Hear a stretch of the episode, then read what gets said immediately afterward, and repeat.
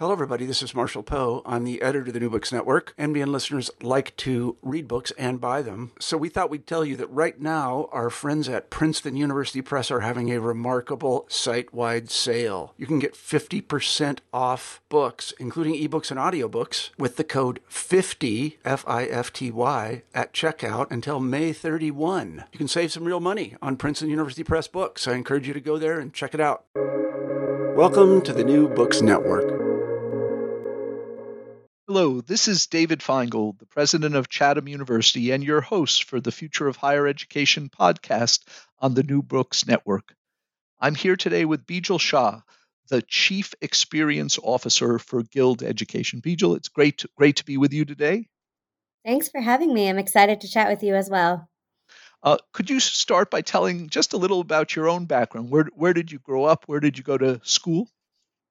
Yeah, um, so I was born and raised in Houston, Texas. Um, I have a lot of Texas pride. Um, uh, I think it just comes with um, having grown up there. Um, I um, went to public school in Houston and was pretty fortunate when I was in high school to have some outside mentors who kind of pointed me in the direction of thinking about uh, going to college and what it meant to go to a good college um, and and to uh, continue my education.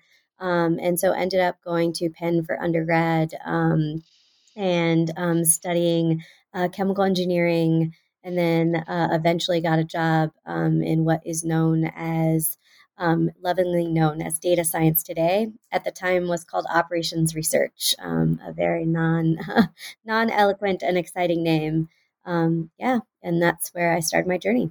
Great. And and and which high school did you go to in Houston? Because I actually moved down to Houston when I was 16, and so was finished up high school there. Oh wow, yeah. So I grew up um, in the Cy-Fair area, and so I went to Cypress Falls High School um, in Houston. Yeah. Great. Yeah, well, it's striking. You know, the the Texas pride. Not not that many students leave Texas for college, right? So so so you were you know you, that mentoring obviously had a big impact. Yeah i got really lucky actually. So um, you you are right. Um, even when i was in high school there was a program i'm not sure if it still exists today where if you were in the top 10% of your class you automatically got admitted um, into one of texas's public um, universities. And i that was my, my intention. Um, i um, knew that um, you know it would it would take some um, obviously working and work study to be able to afford to go to the public university in Texas, but that was my plan. Um, and I informally just got really lucky with someone being like, "Hey, have you thought about applying to these other um, schools?" And um, took the time out to have a conversation with me, and then I applied um, and was told repeatedly I probably wouldn't get into any of those schools and that I needed a backup plan. So, yeah. yeah. So, so, so you managed to go into kind of data science before it was a big, big thing tell, tell us a yeah. little about how your career evolved and particularly interested I, I, understand during the clinton administration you had a chance to to get a fellowship and to go to india and i've done quite a bit of work on the indian education higher ed system uh, and so i would love to hear about you know your own work there and and, and how that unfolded yeah, so I have a pretty windy career journey. Um, as I mentioned, my background is in engineering, and my first job, as you as you stated, was um, in in the field of data science. Um, I actually one of the things I always gravitated towards, even um, in high school, I was part of um, junior achievement, where you um, kind of build a business inside of your your school, and then you make products and you sell them. Um, uh, I've always been a little bit entrepreneurial and um, liked the aspect of kind of figuring out how you can make something sustainable um, from a business perspective out of things. And so, even when I was doing data science work, I worked in a management consulting job where I was helping executives of um, Fortune 500 companies understand how to leverage data to do better real time decision making. Um, and so, um, there was a strategic component always to the job as well as an analytical and numbers component. And I really liked that. Um, and so I continued to double down on that intersection um, throughout my career. That said, um, when I was 25 years old, um, we had a tragedy in my family. Um, my Um, my cousin passed away very suddenly. And after I think I processed what had happened, I had this moment where I looked up and was like, life is too short. Like, what am I doing? I like work for this large company. Um, I'm helping them make even more money. Um, I want to do something different and more impactful. And so I moved to India. Um, and this is actually my first foray in, in thinking about how education and, and career um, and and uh, corporations can come together um, is quite fortuitous. I got placed with an organization called Saath um, in Ahmedabad in India, and they were working on something called market aligned skills training. And the mandate of what they were trying to do, along with a bunch of other organizations inside of India, is to figure out how you could train underserved population on market relevant skills and place them in jobs in places like BPOs, um, uh, back office processing organizations to be able to actually increase their livelihood opportunity and the amount of money they made. And so it was a really cool experience um, in trying to figure out how do you do this at scale and working with the organization I was placed at, as well as um, across a section of organizations across India to figure out how are we going to um, create something that is scalable and helps um, enable um, underserved populations and help them unlock livelihood opportunities while bringing market relevant skills to um, companies inside of India um, in a way that um, allows them to want to pay for and then hire these individuals. That, that's really cool. Now, in, in India, because that the 90s, right, that was really the explosion of, of the BPO and, and the, the sort of outsourcing of, of, service and call centers. But, but my impression was that most of those jobs were going to college graduates in India because they were among the highest paying jobs available and they were high demand. So, how are you helping sort of underserved groups and ones who might not have had that to be competitive for those kinds of positions? Yeah, I think you're right in some sectors. So, you know, I worked at a management consulting firm and we opened an office in Pune, India, and I was part of the team that helped open that office at that time. And we very much were taking some of our analytical uh, processes and moving them back office and um, had opened the office for that. And we're hiring a bunch of folks from uh, places like IIT, Indian Institute of Technology, um, but the types of um, the evolution of, of what started to happen is a lot of companies also wanted to move their customer support operations um, to places like India. And so this was actually helping to train folks in those types of skills to be able to provide support services, um, you know, be tier one support, et cetera. Um, in ways that made sense. And so a lot of training around um, basic things like English speaking skills um, and helping you understand how to um, provide English speaking um, you know, services that are in English. Um, which are not only helpful for that job, but uh, also relevant, just given you know globalization and things happening in that um, in that uh, area. The other um, thing that uh, happened was also um, uh, basic other basic skills on how do you provide good customer support um, how do you think about showing up professionally at the job? Um, were other areas where there was focus in addition to the specific job function that um, needed to be unlocked. Great. So, could you tell us how did you first learn about Guild and what was it that attracted you to join the organization? Um, so I live in Denver, and and Guild's um, uh, co-founder Rachel, um, and at the time Britt, um, uh, they both were also living in Denver. And Denver is is a small town um, uh, in some sense, where um, you kind of get to know a lot of people. And so I'd heard about Guild through the grapevine. and actually, through one of Guild's board members, got tapped into Rachel in a more formal way around hey, Bijal, you have a background in kind of these three areas, um, specifically around technology and payments. Um, Rachel has a company um, that she has co founded that I think could really use your skill set. Um, and I started engaging in conversations with Rachel, um, and she will joke that I think it was a pretty long courtship, as she describes it. Um, I really was happy with where I was at and the work I was doing. Um, but as she started to describe the opportunity and and the impact in particular, as I'd mentioned, I like left to go to India to try and find kind of something that felt more impactful. Um, and while that wasn't something that I was going to do in the long run, I, I kept coming back to how can I um, combine the notion of mission and margin in ways that uh, create a sustainable business that really does drive impact. And as she started talking more and more about what Guild was trying to do and what it wanted to unlock and what its mission was and how the organization was set up, it became really clear to me that I was super excited about what Guild was trying to do and what Rachel, um, in particular, was trying to unlock, as well as um, that my skill set and my background was just a nice combination of what Guild needed and what I could provide, um, as well as um, the ability to drive impact. And can you say, uh, just so for the listeners, just what is it that uh, Guild does, and and and what was it about that mission that attracted you? Yeah, so Guild um, was founded to bridge the gap uh, between work and career and education for working adults who, for too long, honestly, have just been let down by existing systems um, where uh, that drive poor outcomes. And so we're on a mission um, at the end of the day to unlock opportunity through education and upskilling for America's workforce.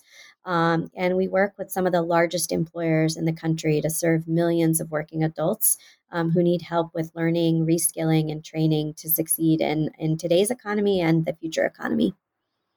Great. And you, you referenced Britt and Rachel. I, I, had the great pleasure to work with them, Brittany Stich and Rachel Romer Carlson, at, at an educational startup, Quad Learning or, or American Honors.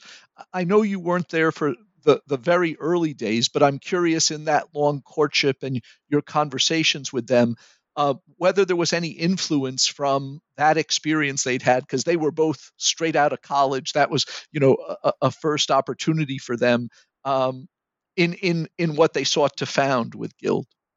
Yeah, I, am sure that they, you know, I take my prior experiences and I can't speak on their behalf, but I take my prior experiences and they've definitely been a fuel for new ideas, for new ways of working. And so I suspect that there is a lot wrapped up. Um, and I do know in particular that the research uh, Rachel and Britt were working on um, as it relates to the community college sector and looking at um, you know what was happening with high cost low quality schools did drive a lot of their initial thinking around there has to be a better model for how we do this and and how can we um, participate in creating um, and driving impact. And so um, I, I, I I will um, I will say that I, I suspect that yes um, it influenced them. I couldn't say to to what degree um, but I do know that a lot of their prior work did feed into thinking about how can we do this differently mm-hmm. And, and you've stressed already that part of what you were looking for was was a model that could be not just having a positive social impact, but be be you know long term financially sustainable. Can, can you say a little bit about how the how does the guild business model work? What was the initial proposition there, and and how did they go about financing this this idea? Because I know they were forming it straight from business school at Stanford, right? Yeah, um, you know, I think the the the core of what Guild is trying to do. Uh, Rachel pulled up a deck a few weeks ago that I think was like the 2016 pitch deck. I might got might have got the year wrong, um, but it was a, very early pitch deck on what Guild is trying to do and how we're trying to sit at the intersection of working adults, employers, and learning um, learning providers. And that same model exists today, um, and kind of that same notion around how do we create a model for working adults that will work, um, but that actually benefits all stakeholders is really really important to what Guild is trying to do. And we have an internal term we we use called shared success, a model of shared success. Um, if we want to actually drive impact and we want to drive them for the 88 million working adults, um, we have to create a shared success model where the working adult really feels like Guild is enabling them in the right ways where employers feel like Guild is doing something that ultimately benefits them um, in a way that um, honestly unlocks talent opportunities and where learning um, partners feel like um, they have the ability to impact and influence um, and provide relevant content and curriculum for these working adults. And so we do spend a lot of time internally kind of balancing um, this this notion of shared success and making sure that we ultimately are um, making decisions and and unlocking a model that really does ensure that all boats rise um, at the end of the day. Well, one thing that I think aligns really well with that sort of shared success and stakeholder mindset is is the fact that Guild um, set itself up as a B corporation, a benefits corporation, um, and and that's one where instead of the traditional U.S. shareholder model where it's only the owners you're beholden to. It really says, you know, we, we, exist as an organization to serve this this wider kind of notion of shared success. I, am curious, as as as the the organization has evolved, have you seen any points where being a B Corp and having that model has led to different decisions than you might have made if you were, say, a just a traditionally venture capital backed, uh, you know, maximize profit startup. Yeah, um, for me, I, this is like the really exciting part because it does come up often as part of my job res- responsibilities as chief experience officer.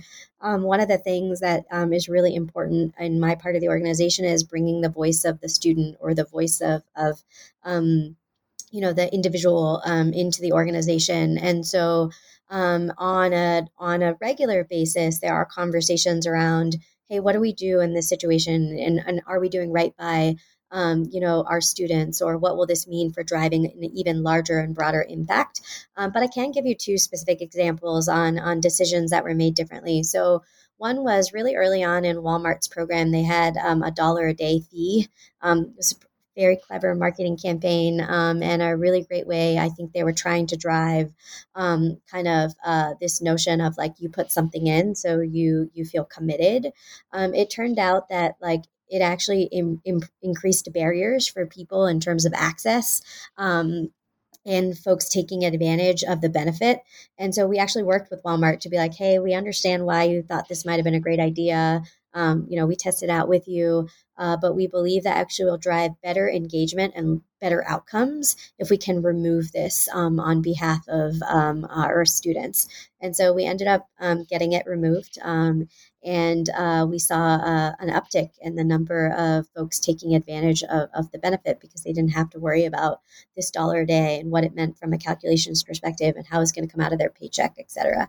Um, the other is in the academic partners we work with. Um, we have tough conversations internally around is this the right partner, and if so, what parts of them? Um, you know, not every partner also is is unanimous. There are programs that are really great at times, and there are other programs that might not be great for working adults. And so we spent a lot of time um, putting together our own framework on what we believe um, are, are good outcomes or things to measure our providers on. And we have internal conversations constantly on does this make sense and is this right? And if so, what parts of it um, um in order to make sure that we hold um, you know, a bar and a standard around outcomes. So, so I wanted to follow up on a couple of things in, in what you just said. So, so one of the very first uh, partners that that Guild signed was Walmart, which is I think if not the largest, one of the world's largest private sector employers and is notoriously extremely demanding on its suppliers and, and partners.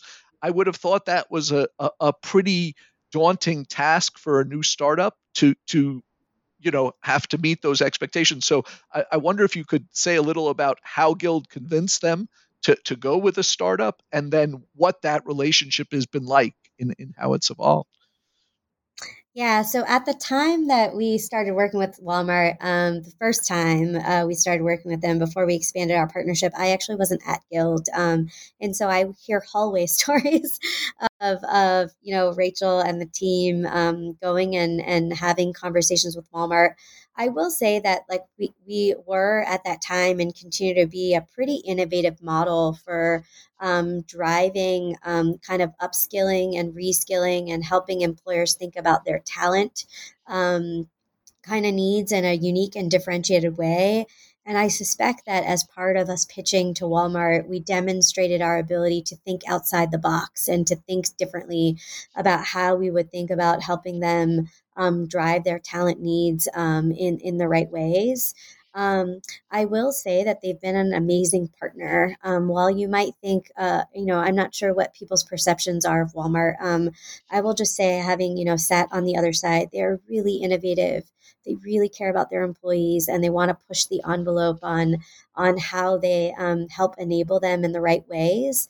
Um, and so it's been actually quite fun working with them um, and having someone who's willing to test and try new things out um, in such a, you know, they have such a large population um, that they're working with. Um, and we have, you know, they're not our only incredible partner. We have we have a lot of incredible partners that we have the pleasure of working with who really are just trying to do something different, um, which makes it easier for us to try and drive the impact we want to drive.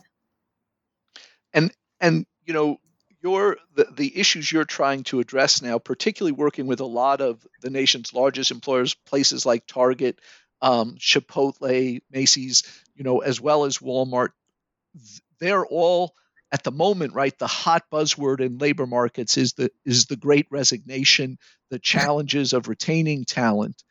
I'm curious, have you as you know, someone who comes from a data background, have you been able to quantify for them the benefits of being able to offer a program like Guild does to provide this generous educational benefit to, to their, their whole workforce? Yeah, um, we have. Um, we have. Um, we are. You know, at the end of the day, it is really important that in this shared success model, we are able to demonstrate to all parties involved in Guild's marketplace the value we drive for them. And so, for employers specifically, for every dollar that they invest, we've proven that we they see a two point eight x return um, in that dollar investment. And so, we have ROI calculations. We've also um, you know, drive a 39% higher retention rate for students who embark on the Guild program. And so there are a number of different ways that we've been able to prove and show um, the business value at the end of the day that we drive for employers.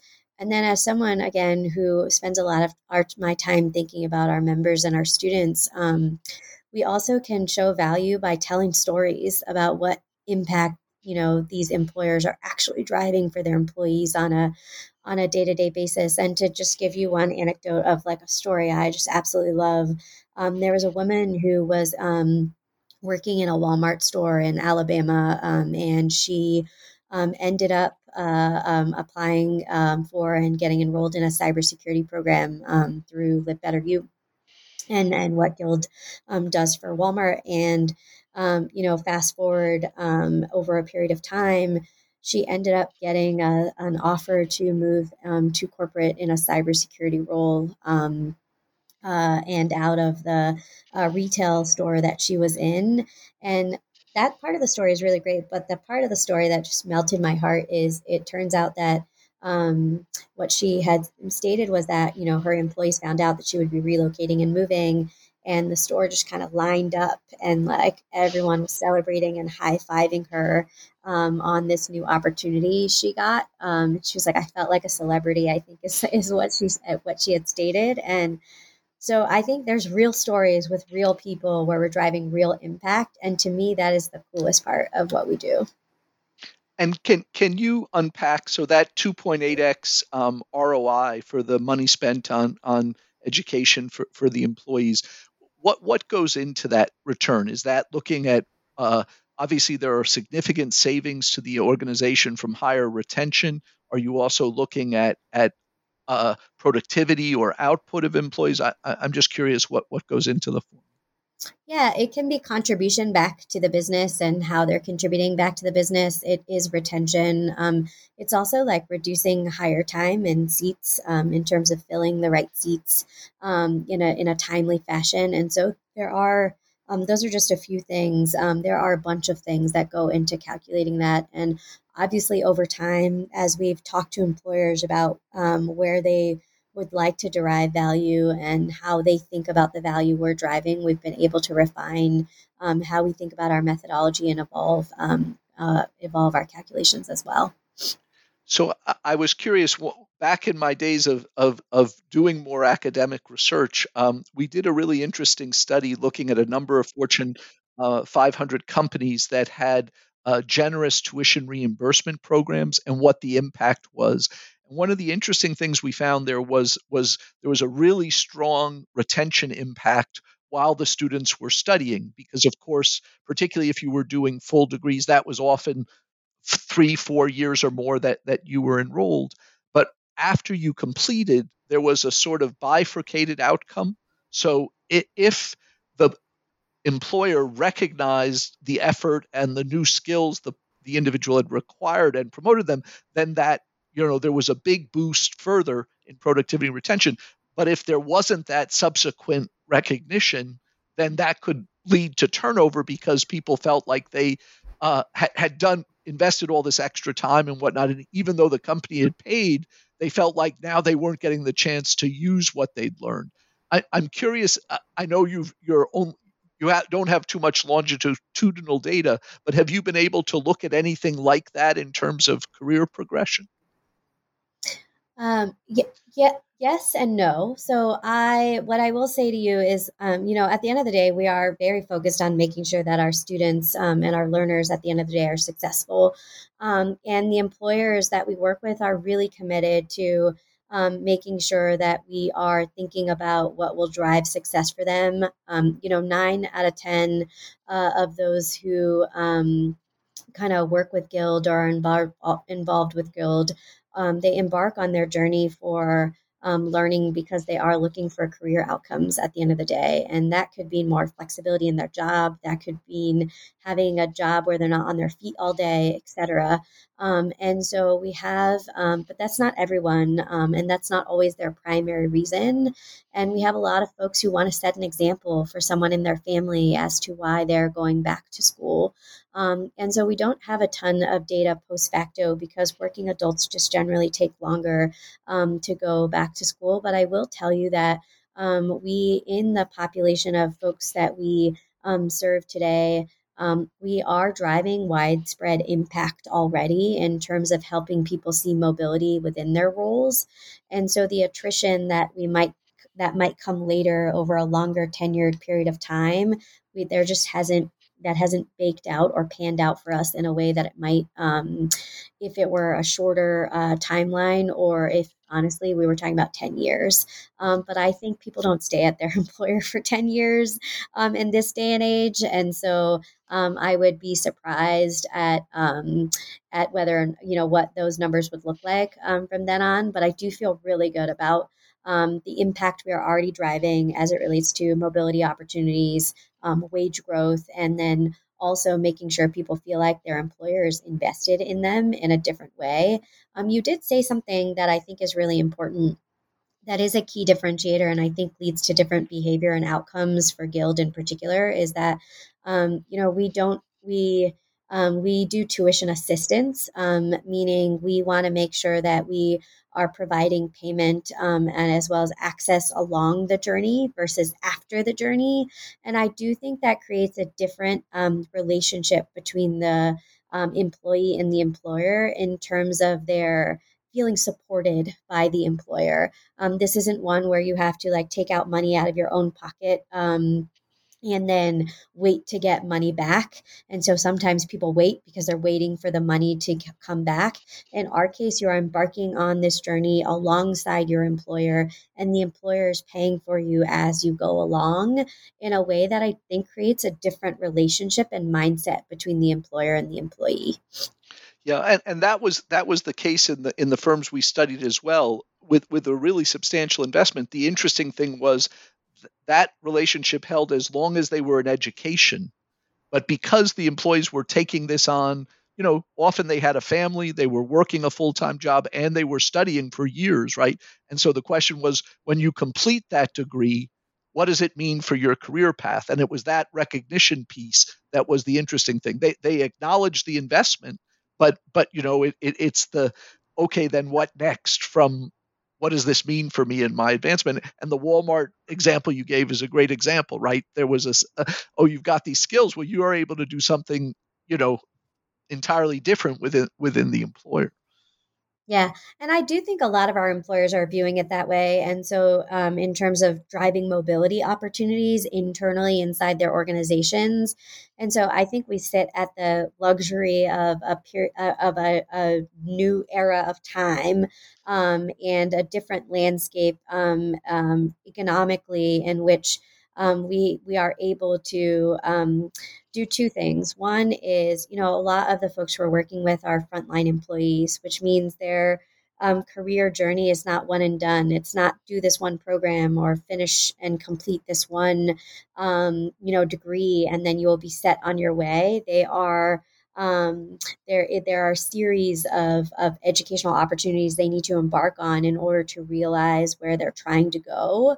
And so i do think that it's just a different we're in a different era um, and and kind of the the frontline employees and the populations that we're working with today they just need they need a more supported journey um, and the journey um, tends to be longer.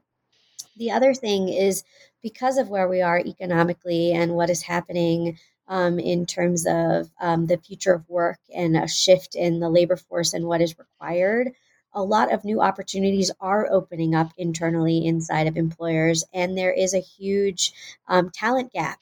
And so you have to get creative about how you fill those and who you take bets on and how you make sure people get the skills. That just makes it, I think, a different time and era in terms of both what employers can expect, but then also what employees can get out of uh, their experience. Absolutely.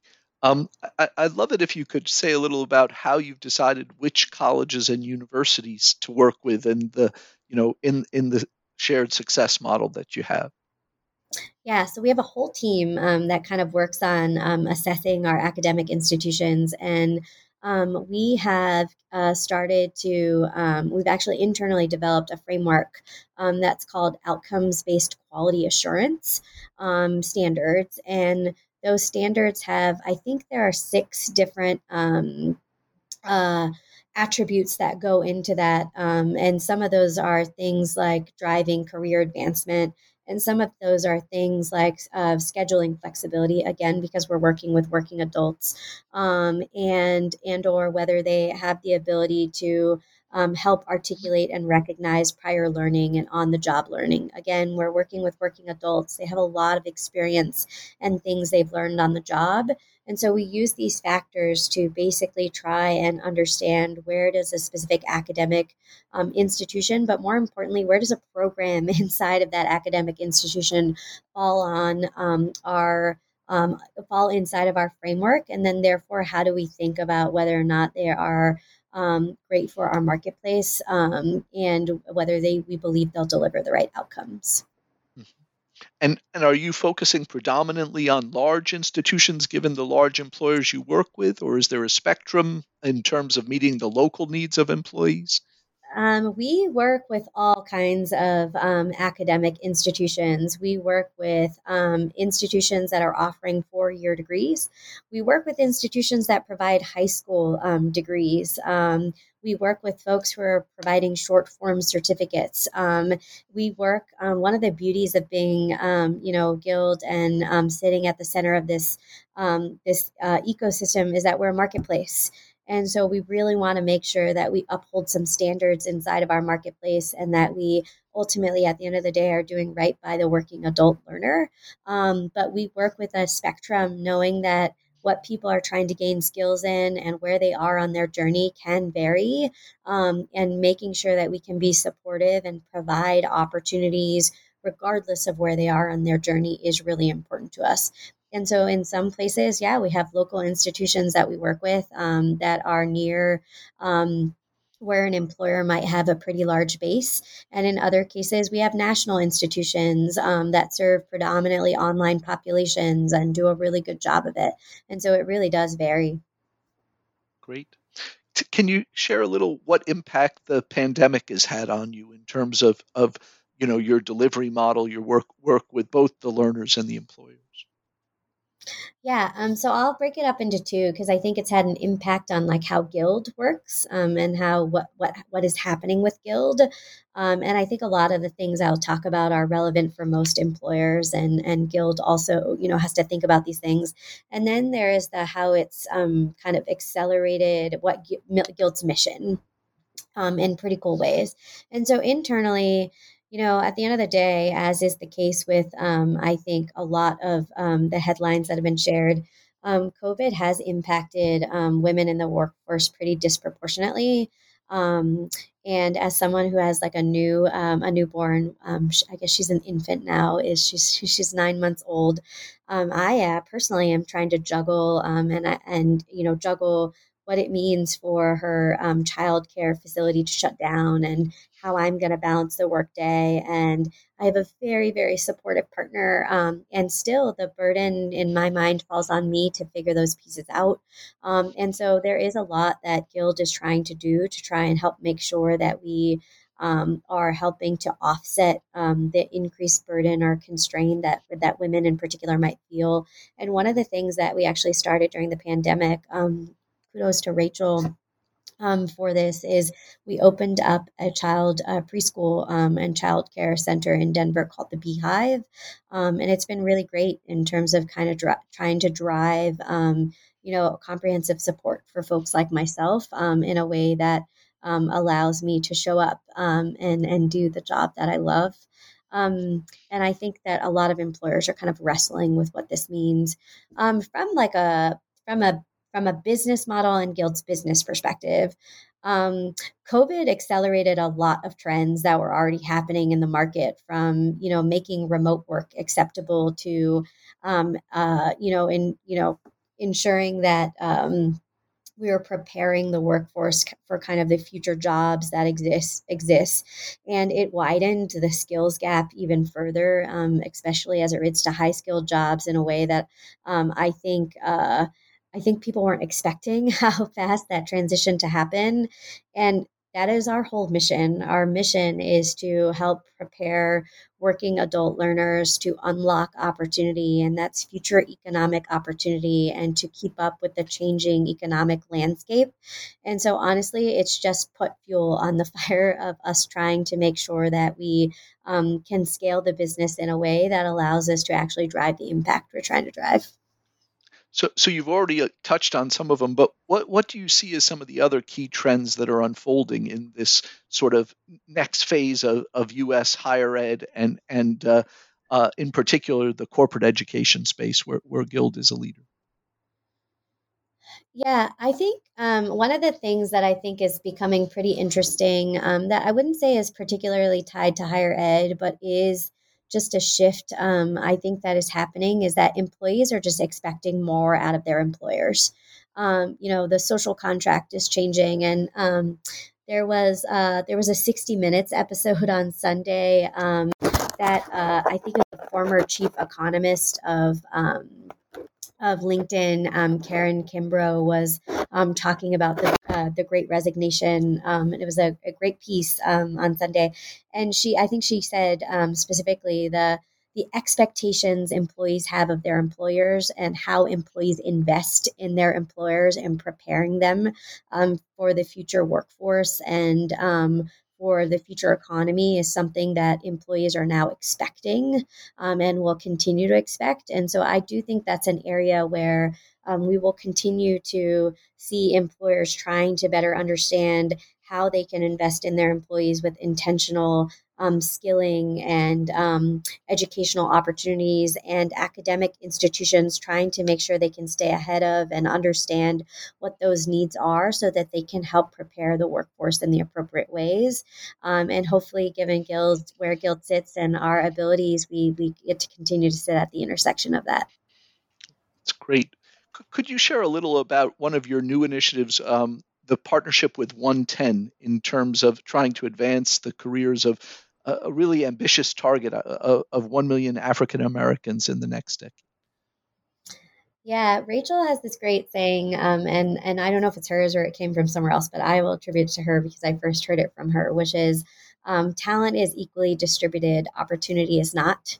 Um, and we believe that in the ethos of Guild. And you can hear stories of our own employees as well as our students around how that might be true. And um, and I view it as like I find, you know, there are hidden gems of talent, and you hear their story and unpack it, and you're like, wow, like, um, you know, you found a path to getting opportunity, which is why you you landed here, um, and and someone took a bet on you. Um, but there must be tons of people um, like that who um, kind of need, I would say, guild services. And so, um, with our partnership with OneTen, honestly, there's just a few things that we thought were really important. One is continuing to increase access um, uh, for Black talent in particular and making sure that they help feel supported and that we help close the gap between education and employment.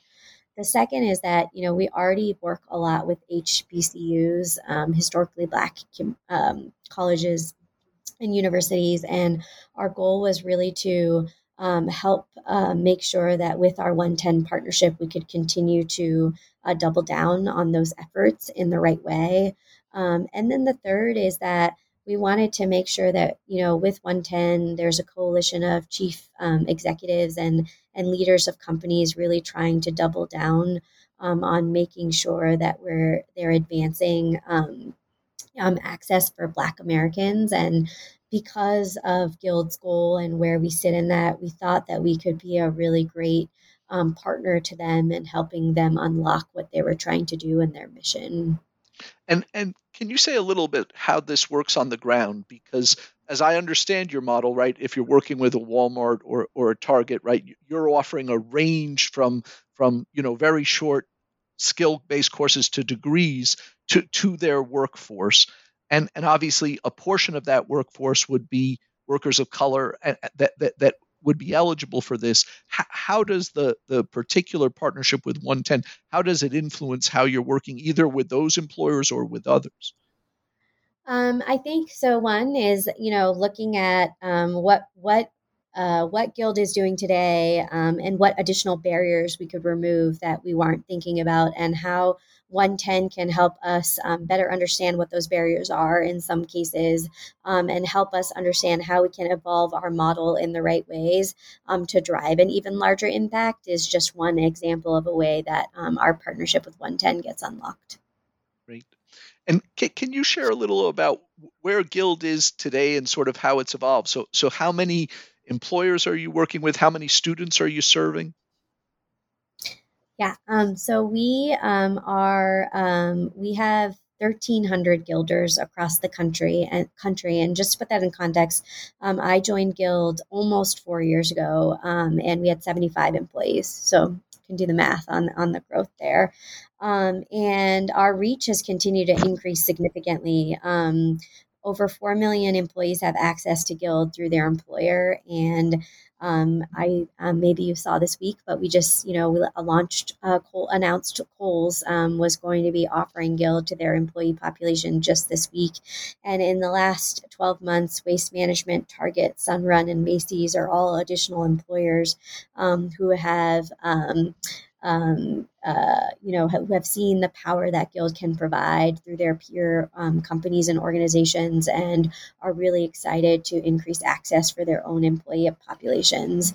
Um, and when we think about impact, we think about it as both um, those who have access and are embarking on Guild's um, journey as well as um, you know how we internally at guild are impacting our own employee population um, and what we are doing with them um, and how we make sure that we allow guild and what guild is doing to also be accessible to our own employees. So, so you know going from 75 to 1300 employees and about half of that during a pandemic it seems like a pretty big challenge, right?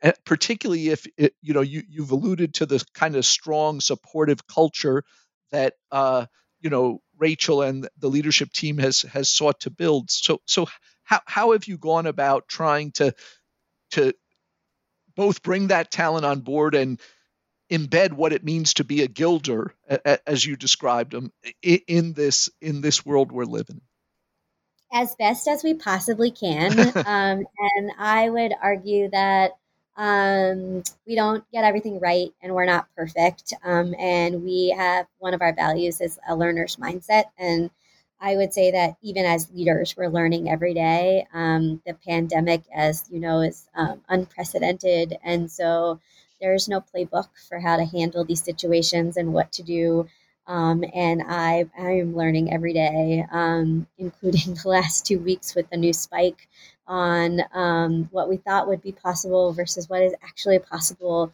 And so I would say we try to be intentional. Um, we have a really great team of folks who do onboarding for Guild and and try to um, instill our ethos and you know our shared success model into um, every employee walks through the door and um, we were able to kind of pivot what we did in person online relatively quickly um, in, in that regard. Um, but we are learning every day, and I we have made mistakes. Um, and we uh, we have the luxury of having the startup ethos inside of us, which means we pivot and learn really quickly and then adjust. And we'll just keep doing that um, as long as we possibly can.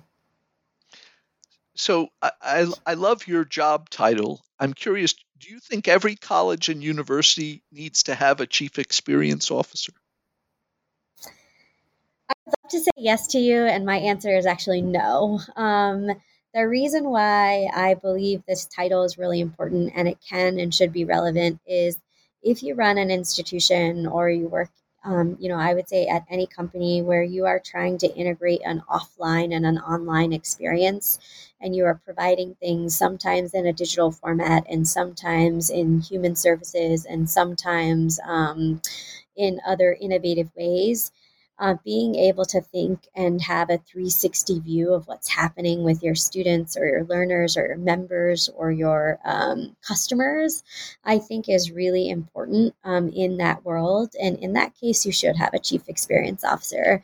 But if you have one mo- modality in which you're working and, and one way of um, impacting and touching the lives of the folks that are your end, you know, user or customer, I'm not sure you need someone who has my uh, title or, or background. Well, of course, particularly during this pandemic, but I think more generally, you know, mo- most colleges, universities like Chatham, I think the description you just gave is a very accurate one of, of what we do, right? Um, so, so I, I, you know, I love that. I, I'm I'm curious if if you could share an example or two of what having that you know that holistic view of of of the experience how that shapes you know what what guild does yeah, I mean, um, so you know, I I'll give you an, an analogy of, um, and I I have no idea if your doctor's office does this, but um, there is um, there is a Epic has a, a an app called MyChart, and when you go to the doctor's office and you complete your doctor's visit, the summary notes of that visit go into your MyChart app. And you, the next time you are engaged with your doctor, the office is really through that app um, versus actually seeing the doctor. And I think about like the seamlessness of that um, and that touch point what happened offline is available to you online. And what happens to you online the doctor might know about the next time they talk to you. That same concept for me is really important when we think about the work that guild does. Um, you don't always need to talk to a coach. You don't always want to talk to someone. You are in your the break room during your lunch break and you just reached out to someone via text message um, it's really important that the next time you get on the phone with someone that they know that you talked to them via text and what that conversation looked like and that it manifests itself in the right ways inside of our technology platform so that you feel like it is very guild always knows where you are and you feel like guild always knows where you are. And so when i think about that what that means um, just very tactically that means for me that you had a conversation with someone who is helping you figure out the right program options for you. You narrowed it down to three options that were most important. And now, when you go into the platform next time and want to explore those options, it's really clear what those three were. And you didn't have to lift a finger to make sure that that conversation that you had online got reflected inside or offline, um, got reflected inside of our technology in, in um, a very seamless way um, that allows you to continue to explore what options might be the best fit for you. Great. So Guild's obviously been extremely successful with with the, with the growth that you've had over over this four years. What what what's been the biggest challenge along the way in getting to that Um, I think you hit on this a little bit earlier, um, which is um, uh, fast growth is hard. Um, I think if you ask anyone who's worked in other high growth um, companies, and then you like layer on COVID and the pandemic and the evolving um, labor force and everything that's happening there, and we are going fast. And so there are times where, you know, we might have fallen down on building the most cohesive team and had to course correct. But I would say, kind of keeping the team cohesion and making sure everyone feels like they really know what Guild is trying to accomplish and how we make trade off decisions and how we make sure we do the best by our um, users or our members or our learners, I think is um, is a really important thing that we are um, continuing to evolve um, um, how we work um, in, and and honestly, also in the spirit of um, what Guild tries to do, then sharing those best practices back out, um, and also learning from other companies who are doing great innovative things that we might be able to learn from. And and who who are your main competitors in this space? Um, I think to, traditional tuition reimbursement might be viewed as a competitor. Um, honestly, we don't spend a lot of time focused on um, competitors. I think we're doing something innovative um, and different, and we um, our, our our path is to double down on on driving outcomes in the way that we want to, and and not worrying so much about what others are doing in the space, um, and making sure that we are working with employers and um, you know academic institutions and and unlocking students in a way that we think will be most impactful and what what what do you see the future looking like over these these next few years to come for guild um, a lot of continued growth, I hope. Um, a lot of a, a, lot of learnings and evolution um, in terms of our our focus around um, making sure we really are driving the dial on um, unlocking, uh, you know, career um, mobility opportunities. And um, it's a hard problem that I think a lot of folks have been trying to solve for a while. And I think we're uniquely poised to scale that in the right ways. We already do it. Um, and I think we have opportunities to sprinkle some magic in a few um, different areas to really scale that in a way that I think drives large scale impact. And so I'm just excited for us to do that and to share share that success with um, our, our learners at the end of the day. Well, Bijal, th- thank you so much for, for taking the time to share the Guild story with us. Congratulations on the tremendous success and growth and what you and all your colleagues are doing to, to, to empower tens of thousands of, of employees around the country. It's really exciting. Thank you. Thanks for having me. Um, it was a pleasure talking to you, um, and, and I hope you have a great day. And please say hi to Rachel and Britt next time you speak to them for me. Of course, I will definitely do that. Um, I think they'll be excited to hear from you.